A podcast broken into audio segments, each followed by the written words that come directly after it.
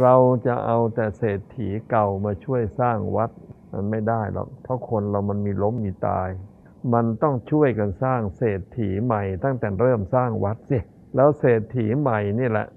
เขาจะช่วยประคับประคองวัดไปจนตลอดชีวิตเขา แล้วก็สอนเขาด้วย ให้เขารู้จักสร้างเศรษฐีใหม่ เขาจะได้สร้างเศรษฐีใหม่ เป็นรุ่นต่อต่อไปที่จะค้ำจุนพระพุทธศาสนา ให้อยู่คู่โลกดับทุกข์ ดับโศกชาวโลกต่อไปอีกนานๆ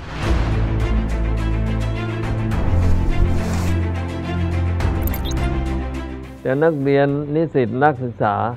ถ้าจะต้องให้ค่าจ่ายค่ารถมาถึงวัดพระธรรมกายถึงปทุมธานีอำเภอคลองหลวงอย่างเงี้ยอย่างดีเดือนหนึ่งก็มาได้ครั้งเดียว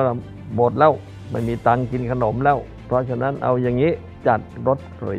สองจัดอาหารฟรี นี่เป็นนโยบาย นโยบายอะไร นโยบายสร้างเศรษฐีใหม่ ไม่ว่าทอดกระถินทอดพระป่าอะไรได้มาทีแรก ใช้เงินเหล่านี้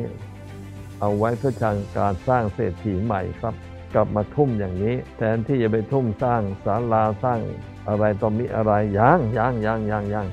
สร้างเศรษฐีใหม่ก่อน ถ้าเรามีตังค์ไหมทางวัดเอง มีอะไรโลกแค่มีทุน 3,200 บาท ก็ทอดกระถินทอดข้าวปลาอะไรก็แล้วแต่นะได้ทุนมาเท่าไหร่ มาใช้เพื่อจัดรถฟรีกับจัดอาหารฟรี การก่อสร้างม่ต้องมาพูด เด็กๆที่ศรัทธาในการนั่งสมาธิศึกษาธรรมะ หรือผู้ใหญ่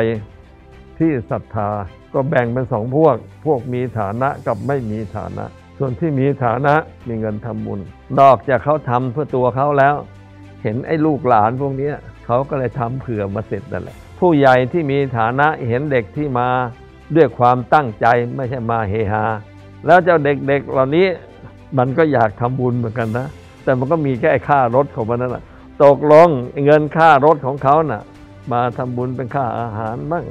ทำบุญเป็นค่ายานพาหนะ แต่ทำบุญนะ จบมีงานทำ คิดถึงความหลัง